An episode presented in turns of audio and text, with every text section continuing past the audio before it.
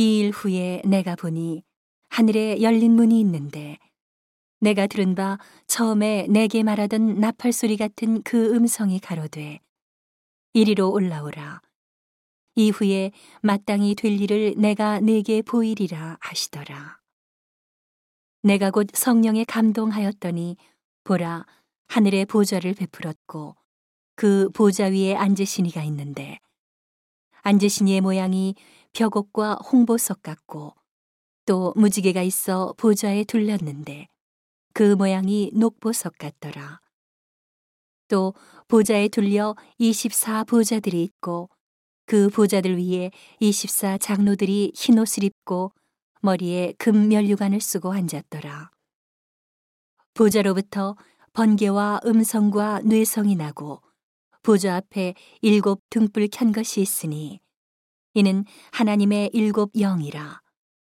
보좌 앞에 수정과 같은 유리바다가 있고 보좌 가운데와 보좌 주위에 4 생물이 있는데 앞뒤에 눈이 가득하더라.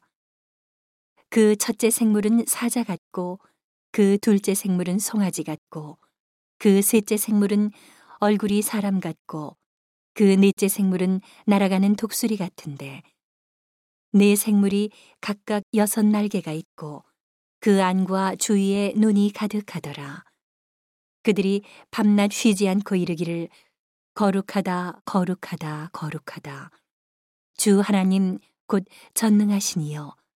전에도 계셨고 이제도 계시고 장차 오실 자라 하고.